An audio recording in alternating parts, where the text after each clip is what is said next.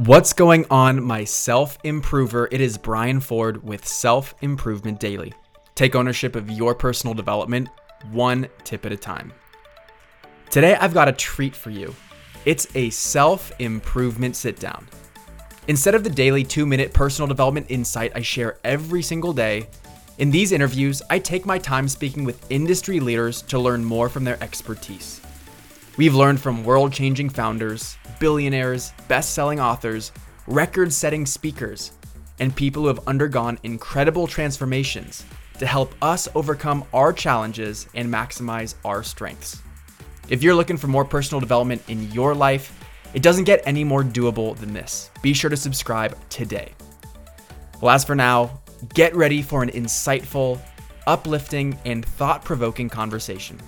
This is Self Improvement Sit Down number 54 with Matthew Morales.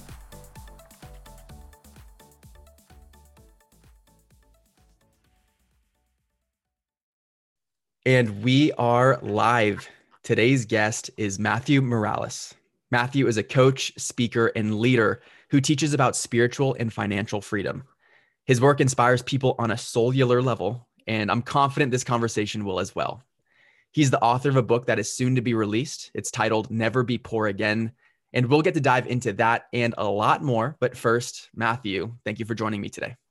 Thank you so much for having me on. I'm really, really excited to be here, Brian. Thank you.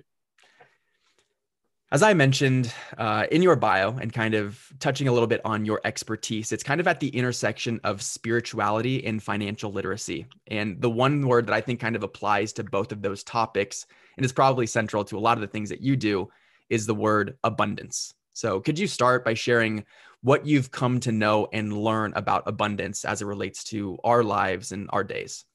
Oh, absolutely. Um, you know, I will relate it to a principle to understand to finances and how we can relate to this, right? So, we use different words. We say to be rich and to be wealthy, which are two different things. What's the difference? Well, to be rich is to have an abundance of money. And to be wealthy is to have an abundance of time. And we can have all the money in the world, but no time to do it with, right? And so, really, that's what we're aiming for. We're hoping that health brings us an abundance of time. We're hoping that wealth brings us an abundance of time. And so, that's where we focus, and that's where our abundance comes from when we focus on that and it grows. And I truly, truly believe that's that intersection that people are missing.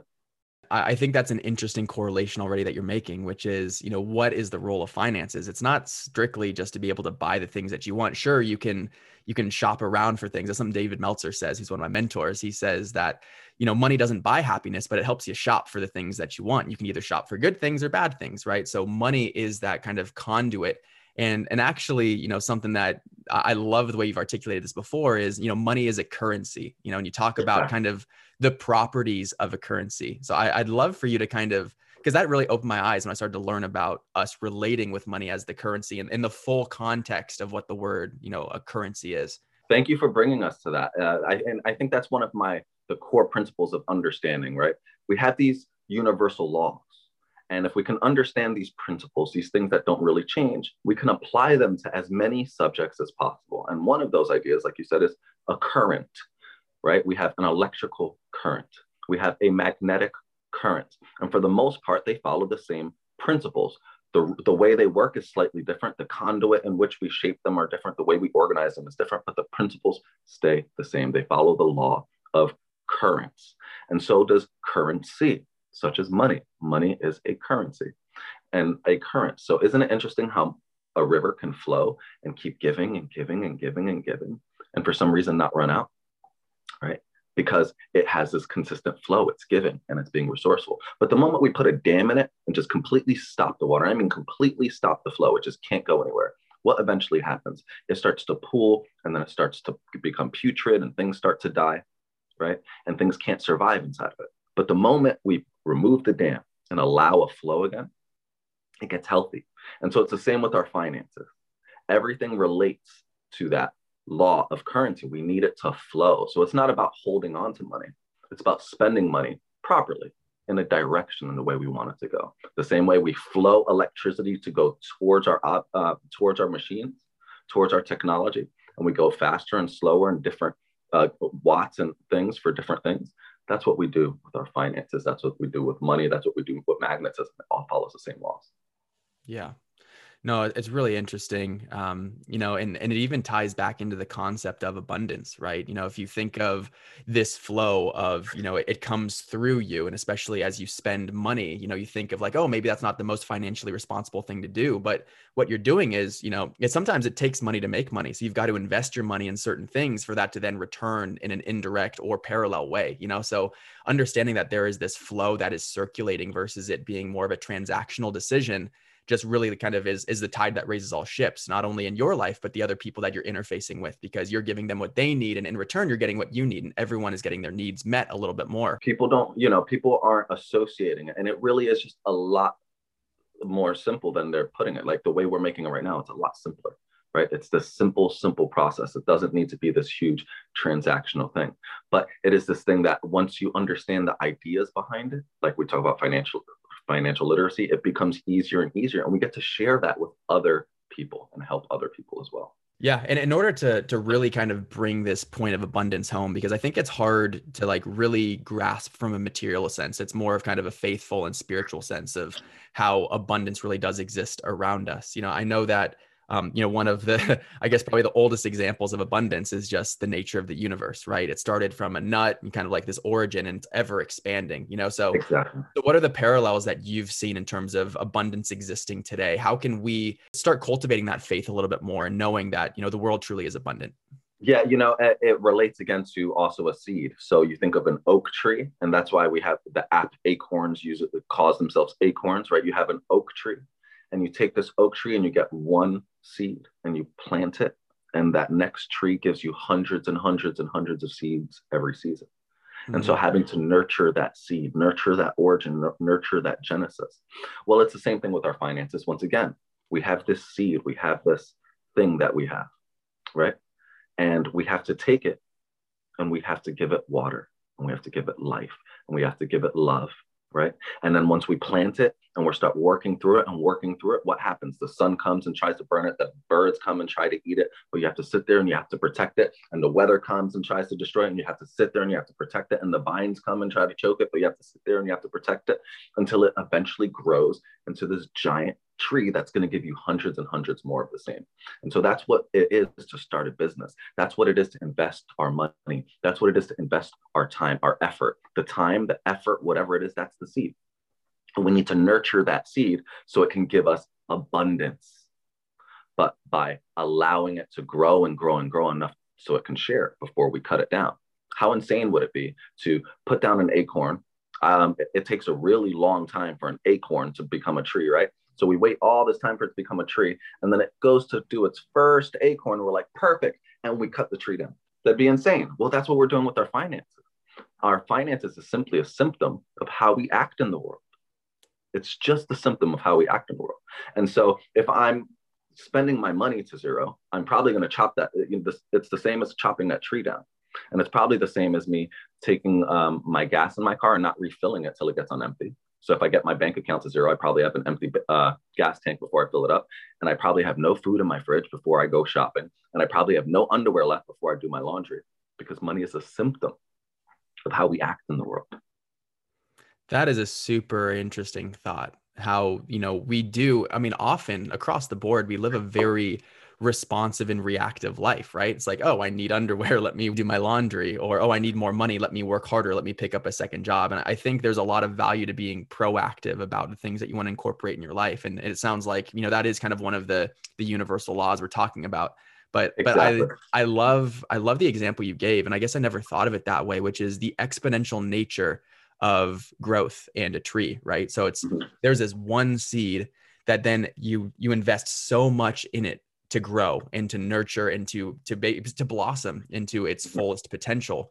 And then once it's reached that fullest potential it now is disseminating its value and be it's the origin and it's creating the seed for that to happen time and time and time and time again. Of course you know the conversion of you know how many seeds end up growing is not necessarily you know 100% but the fact that there is this exponential to it i think really does suggest that abundance exists within nature, right? You know, this is this is a mentality, this is an, a law almost that we're operating. It is. It's a universal principle that can never be broken. Abundance is a principle that can never be broken. It is a universal law. That's important to understand, and that's important to understand in finances. And so now also think about this as we were doing the seed. How insane do we feel, right? When we have put it now, all we see is dirt, right? Because we put it in the dirt, we put it in the ground. And so now it's two weeks later, three weeks later, four weeks later, and still we haven't seen anything. And every day it's like we're just watering dirt and we might feel crazy.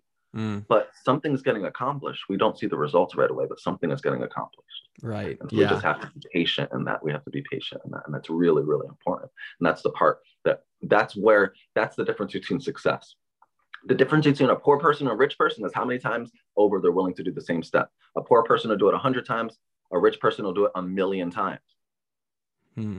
Yeah, no, the idea of patience and specifically with this, you know, metaphor that we're continuing to run with, which I love, is so true, right? Especially when you're describing, oh, there's one seed. Cool, that's all I was looking for. Cut the tree down. It's like no, wait to see. Like don't don't let these life cycles not reach their their fullest potential, right? Like give it give it the time and resources and intention that it needs in order for it to, to truly actualize instead of kind of limit it. And that's kind of it. Like we have this short cycle kind of reward culture built into what we're doing where it's like, oh, cool, got it done, move on. Okay, cool, got it done, move on. Where it's like, no, let it germinate, let it breathe. And then, and that's the one that's that's the part that's stra- strangling everyone is the short sightedness. Mm-hmm. It's the mm-hmm. short sightedness. It's cutting down that tree. You know, no, there's no need to cut down the tree. There's no need. Just wait and nurture it until it you know grows into something. And so i'm also glad we use this metaphor because that's what I'm, I'm trying to teach is that as we started off right? If it's a universal law if something is true it's true in everything. So if something's true in science it's true in anatomy. If it's true in anatomy it's true in nutrition. If it's true in nutrition it's true in history. If it's true in history it's true in biology. There's no other way. Yeah. And so money is a symptom of all those things. Money is just a symptom. It just represents all those things right? Which is i think kind of where your philosophies end up of course you know cultivating good habits that then bleed into larger habits. You know it starts with finances then it kind of expands into everything else that's going on. And you know you just need that kind of paradigm to be able to follow. And you know kind of your sweet exactly. within that financial element. Yeah the bridge right? Because we talk about financial literacy but there's a gap because we don't know why or the how or the reasoning or the understanding. These aren't things that were given to us. We were just told to do it. Right. Mm-hmm. But I'm that bridge. I'm that gap. Like, I want you to understand the laws behind money and the principles so that when you go meet a person, when you come across a strategy, when you come across a financial advisor or a crypto or anything, you can see is what I'm trying to do following the same laws as the universe. If it's not following these basic formulaic laws, then there's something wrong with it and I shouldn't follow it. Mm-hmm. Because if I try to, you could be the biggest genius in the world, right? But no matter how hard you try, you cannot switch baking soda for sugar and expect a cake to appear. You can't do it. right? You can't gather a whole bunch of oranges to make an apple pie, put no apples inside the apple pie and call it an apple pie. Mm-hmm. It needs at least one apple to be an apple pie. So there's a basic formula, there's a minimum, an absolute minimum that must be accomplished in order for it to become that. But then you get to make it big and small and a wedding cake and a cupcake and all these different variances from what you learn, but you cannot change the principle. Can't right. change it. Yeah. And it makes me think of creativity. You know, within mm-hmm. creativity, you start with a certain level of organization that's required. Being like okay here are the you know here's the the sandbox. This is what you get to play within and that's non-negotiable when you think of our existence. You know we like you're saying universal laws. There are physical laws that we all abide by. No matter how hard we try we're not going to be able to ignore gravity you know? These are just kind yeah. of these are the just ises of the world you know? And that's something that we need to be cognizant of because once we know these things that are affecting us then we can be the creator that ends up leveraging those things as they exist and using them as a tool instead of just living within them, using mm-hmm. them as a tool and applying them to them because they're there to serve us. Absolutely.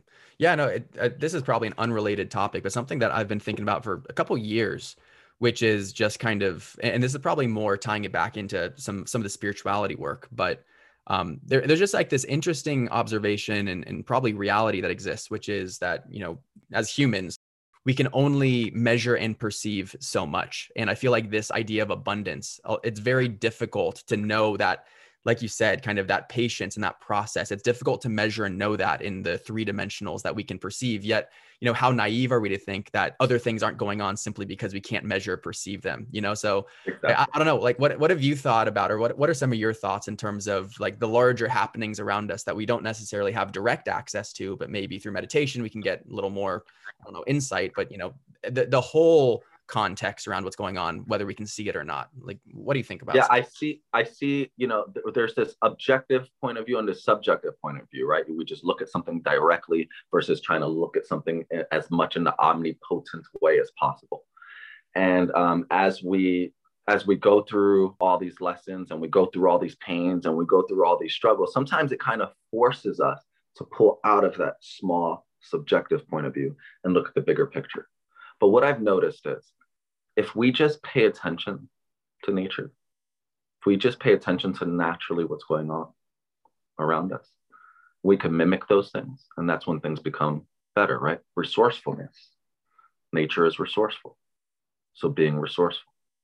Nature is abundance. So remembering abundance and not trying to quantify abundance because abundance is abundance because it's immeasurable. It mm. doesn't need to be measured. So instead of attempting to measure it, sitting back and saying, huh, there's nothing to measure because it's awe. It is awe. Yeah. And if we can sit that back from that moment and just we can perceive these things, resourcefulness, right? Recycling. These are all things nature's naturally doing.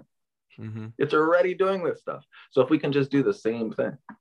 Yeah. Organization, you were talking about the creativity and organization, right? So we have these set standards where we become creative we make it this new beautiful thing, which ends up becoming a new set of standards mm. that someone takes and follows and understands. And then they take that and build on top of it. Think about computers, for example. I was saying this the other day. Isn't it interesting that computer is literally just a language that we invented? And then somebody was like, oh, that's too difficult. And then they built a language on top of that language. And then somebody said, you know, that's kind of that's too difficult. And they built a language on top of that language. And then somebody said, man, this is too difficult. And they built a language on top of that language. And that's infinitely what the internet is. It's this abundant nature, something that we never thought we could get to.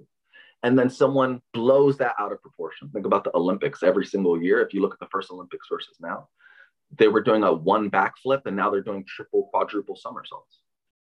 No, I love that you brought in the idea of language too, because I, th- I, think that's my understanding of you know the question I asked, which is these things that you can't measure, perceive. You know, how does that return to your life? And I think it's you've just got to be really observant because it's trying like whatever that thing is it tries to communicate in a language that you understand but it's not a direct language right? It's not like someone can be in your head and say verbatim you know hey this is what you should do. But like maybe that you know there's a certain possibility there's a certain thing that kind of presents itself in a way that you need to then interpret and it's just kind of the best bet of bringing that kind of almost yeah. esoteric or philosophical idea into your language for your. And it becomes a beautiful connective thing because now yeah. we found a way to communicate something that I had that was in here in my mind, in my heart, that you had in your mind, in your heart, and we were able to bring it out and try to connect those two ideas. I, you know, that's beautiful. All right, let's get more into. I mean, I'm probably touching on a lot of your book. Let's get more into you know some of the the specifics because I am really excited for it to come out. Um, I, I think it's something that I could benefit a lot from personally, so I will. Um, but but I before you know I get the chance to read that, I'd love to hear directly from you. You know some of the details of it. Um, something yeah. that you know I think again like selfishly I would like to learn more about is related to the subtitle of your book, which is a guide to money as a spiritual practice. So, mm. can you tell us a little bit more about what that means? You know, what is a how does spirituality relate to, um, you know, practicing your financial wherewithal? So, long story short, one time I was sitting on a couch, and I've been studying finances my whole life. And one time I was sitting on a couch studying philosophy, and my girlfriend was sitting next to me, and we got into a little argument. She called me arrogant, and I said, "I know I'm arrogant." And we got into a little argument and then i went into the shower. And when i went into the shower i thought to myself and at this time i don't know why i would never use the word god or never use any you know whatever but for some reason i said god why what does it mean to be arrogant? Like what does that mean? I know i'm arrogant. For some reason i know i'm arrogant what does that mean? And all i heard i heard this whisper in my ear that said arrogance is to avoid one's own ignorance and I broke down crying. And I realized that every time I was arrogant, it was because I didn't want somebody to tell me something I didn't know. I didn't want somebody to be smart or something to disprove me or anything like that. I was avoiding what I didn't know, my own ignorance. And I was ignorance. I was taking a stance in what I was ignoring. In that moment, I realized that even though I grew up poor, I grew up in the hood, I grew up around gangs, I went to prison, I have been robbed my whole life. It had nothing to do with poverty that was keeping me poor. It was my arrogance because I read all the books and I went to all the seminars and I was still broke. I joined the military and I was still broke. I made $100,000 in a year and I was still broke. And I couldn't understand why. And finally, it hit me. I read all the books, but I skipped the intros and the conclusions. I didn't do all the exercises. I was too smart for the exercises. If there was a philosophy that I agreed with, I did it. There was a philosophy that challenged a philosophy I already lived with, I ignored it. I did step one and step two, but I skipped step three and step four. And so I realized that it was a reflective practice, that finances was always reflective. It was only me keeping myself poor. It was my arrogance. It was my refusal to take these new philosophies. And I had to take every single book I had ever read and reread them. And I refused to go to the next page until I did the task before on the first page. So Rich Dad, Poor Dad, and Think and Grow Rich, and um, Greatest Salesman in the World. And every single one of these books, I read over 100 financial books again because I realized that even though I read all those books, you didn't learn something until it changes the way you act in the world. So, so tell me about that process then of, you know, if something left that large of an impression on you that it, it basically caused you to redo all of the work that you'd previously done. You know, that's significant. But what changed in terms of your mentality and your approach? I think you mentioned the word humility. Um, but but what was that shift for you where now you were willing to be proven wrong and now you were willing to learn something outside of your own you know belief system what what changed you just said the sentence actually you just said the exact sentence i was like i became willing to be wrong yeah that's what changed I realized that I was never willing to be wrong. I was willing to learn new things that were built on top of old philosophies, but I was never willing to be wrong. I was always searching for knowledge that proved my knowledge. And from that point on, I started searching knowledge to disprove what I knew because I realized that my actions and my philosophies got me to where I am today.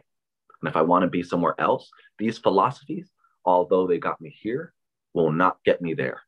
Mm-hmm. That's what changed. Being yeah. able to accept philosophies, question philosophies, question my philosophies. And everyone says I have the answers to all the questions, but instead I started looking for questions to all the answers. Crazy. I love that.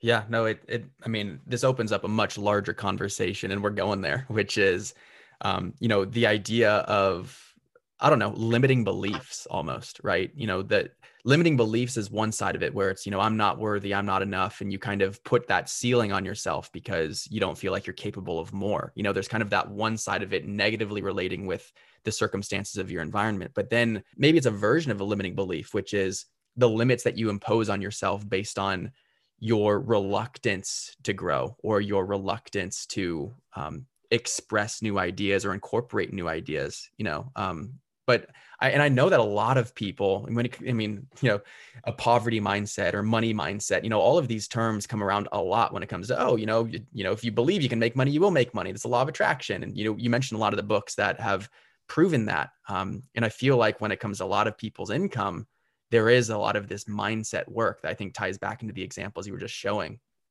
So what, what, what do you advise to people you know if there's one you know i guess beginning practice or beginning understanding for people to step into kind of a more well-rounded money mindset or or leaving a poverty mindset like what is the first action step?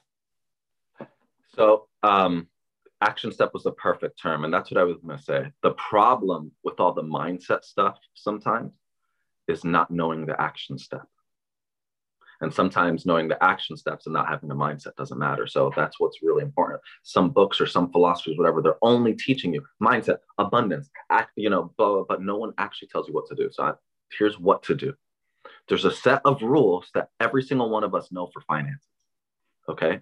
The mindset is going to come from the practice. Mindset comes from practice. We must become a student of what we affirm. We must become a disciple of what we decide we must have. So if I say, I want to become healthy, we must become a disciple of health, right? A dis- student of. We need to learn and master these things. So here's what we have to do we have to spend less money than we make. We have to. It, it's just a law, right? If you spend, if you make $100 and you spend $101, how long can you possibly go on like that for? Only so long, right? But if you make a $100 and you only spend 99 every time, every single month, even though it's only a dollar, it's continuously growing. Okay. So that's just one. That's going to help with our mindset. Two, we already know, we already know to invest our money. So we need to make our money work harder for us than we do for it. So go and put $1 somewhere investing. Just go do that. The mindset doesn't come till after we do it. People say, I'm too broke to invest. Would you ever say, I'm too dirty to shower? no, you shower because you're dirty. You invest because you're broke. So that can never be an excuse. Right. So we need to make our money work harder for us than we do for it. We need to account for everything we have. Figure out your net worth, net worth, assets minus liabilities. Or to make it even simpler, all the things putting money in your pocket minus all the things taking money out your pocket. How much is left over? How long could I survive? If I balance those things out, how long could I go for? That's your net worth. These are the basics. We've all heard that we have to save for emergencies. We've all heard that we have to invest. We all heard never count your chickens before they hatch. So then do it. So we have to make this list of things and we need to do these things. That's the only way the mindset's going to happen. We can't just sit there and talk about, oh, I'm, you know, imagine these things and blah, blah. That's great. The universe is imaginative, it's visionary, it's resourceful, it's beautiful, but it's organized. It's organized and it works for each other. There's a plan in nature. And so we have to have a plan as well. Yeah. No, I, I love the way you answered that because the and I believe this firmly, which is if you want to cultivate new identities, mindsets, realities in your life, it starts with your own action. You know, there's kind of this mm-hmm. feedback loop between your identity and the subconscious beliefs that you hold towards something and then the actions that you take. If you have a certain identity, then you're going to be predispositioned to taking certain actions that are congruent with that identity. But if you want to shift that identity, then you get conscious about the actions that you're taking. You change what that action is, and then that feeds back into your identity and it seeds that new identity, right? So you have this feedback loop between the two, and it's no different here. Yeah, and uh, so now let's relate it to something completely different so we can see how they align, right? Because it's a universal law. If I'm going to learn the guitar, how long can I imagine playing with only my mind? How long can I do that for and learn the guitar? Yeah. How long before I become a master of the guitar? Only imagining yeah. where my fingers are going to go every single time. Mm-hmm. I can only go so far. Right. So if I say my new thing is I'm going to be a guitar player, would you sit there and imagine? Would you just stare at the guitar for three hours, just staring there for three hours? Like, all right, cool. I'm a little better today. How long would you do that for? You'd call yourself insane. Yeah. Well, it's the same the same. We have to do the same thing for our finances. We can't just look at the rules and talk about investing and all that and stare at it and think something's going to happen. We can't just look at our vision board and expect the vision board to materialize. Yeah. No, I, I love and kind of going back to something you mentioned earlier, which is, you know, the disciple and being the student of the topic, you know, and that's what you're describing with the guitar playing with your finances is you know you need to educate yourself become the student become curious about these subjects. And then once you have that new knowledge then you're more prepared to take the proper action. So it's not necessarily that you need to change the mindset to then know the actions. It's that you need to educate yourself and be proven wrong about the ways that you think about things so that you can then incorporate new actions that then seed the more positive mindset or mentality. This has been awesome matthew. Um, but let's wrap it up. Um, with one final point, and it's something that was really compelling when I first learned. It was a philosophy of yours, um, and it's kind of the the aphorism that's out of place, which is money is the root of all evil. I know that that's not true, and you have a strong opinion on that. Could you, you know, for for those of us like myself who believed that that was the case or that was the statement, would you be able to kind of yeah. set the record straight? Absolutely. First of all, it doesn't say money is the root of all evil. It says the love of money is the root of all evil. So that verse is specifically pointing to lust. It's teaching about lust, how lust becomes the root. And one way that lust shows, other than in a sexual orientation, is through finances, is through money. But money doesn't make us lustful. Lustful people add their lust to finances. Okay. And so this is where the evil starts coming from. But money in itself isn't evil, it's a symptom. If you're a nice person who gives way too much money away and you win the lottery with $20 million, guess what? You're probably going to give a lot of your too much of your money away. But if you're an ass and you're a cruel person, $20 million is going to help you become more cruel. But it doesn't change who you are. It doesn't have that effect on you. We have that effect. It's a philosophy. And so money is not the root of all evil. It doesn't even say that. Hmm. The love of money, lusting for something. And actually, I want to make a point. We're going to tie us back to the very beginning of what we said. No one uh, wants a million dollars. No one wants to gain 50 pounds or lose 50 pounds, right? We want the feeling we're going to have when we're a million dollars richer, when we're 50 pounds heavier or lighter. The material goal is not what people want, it's the feeling that we're after. That's a real goal. So when we say, I want to be strong, what would help me feel strong? Doing yoga would help me feel strong. Going to the gym would help me feel strong. What would help me feel wise? Because I want to feel wise. Reading books would help me feel wise. Meditating might help me feel wise. That's a real goal. So when we say I want a million dollars, no, I want to feel stable. And one of the things that would help me feel stable is a million dollars. But if something gave me the feeling of stability, I probably wouldn't care about the million dollars anymore. So money yeah. is not the root of all evil. Yeah. And it reminds me of the conversation we had about currency too, right? Which is it's a conduit. You know, it's not the end all be all. It is one of the tools that you can use and leverage in order to create the feeling, circumstances, and aura around you that then are what you're actually seeking. It's not about the thing itself. It's about what that thing represents. And, and that's what this whole thing is about is it's it's how you relate. It's the perspective around these different elements of our lives and, and how we can use them to the to the best yeah. of our abilities and, and to our liking. All right, Matthew. Wow. Thank you so much. This has been an awesome conversation. Um, I'm, I'm, really excited to dive deeper into the book and um, just continue inspiring and educating people on these incredible concepts because it, there's a lot of impact to be to be found and a lot of prosperity to be discovered. So I, I thank you for your work. Yes, thank you, thank you, and please, please, let's do this again, man. Let's definitely do this again. Awesome, brother. That was Matthew Morales, aka the Money Mystic. Matthew's guidance about how to relate with our finances comes from experience, and he broke down the truth for us. He talked about how abundance is the natural state of the universe, and that accumulating wealth is no different. It needs to flow freely for it to work at its optimal state and be healthy, just like any currency. We talked about the mindsets we often carry and the value of seeking knowledge in a way that proves you wrong rather than that confirms what you already think. This was Matthew's greatest breakthrough on his path.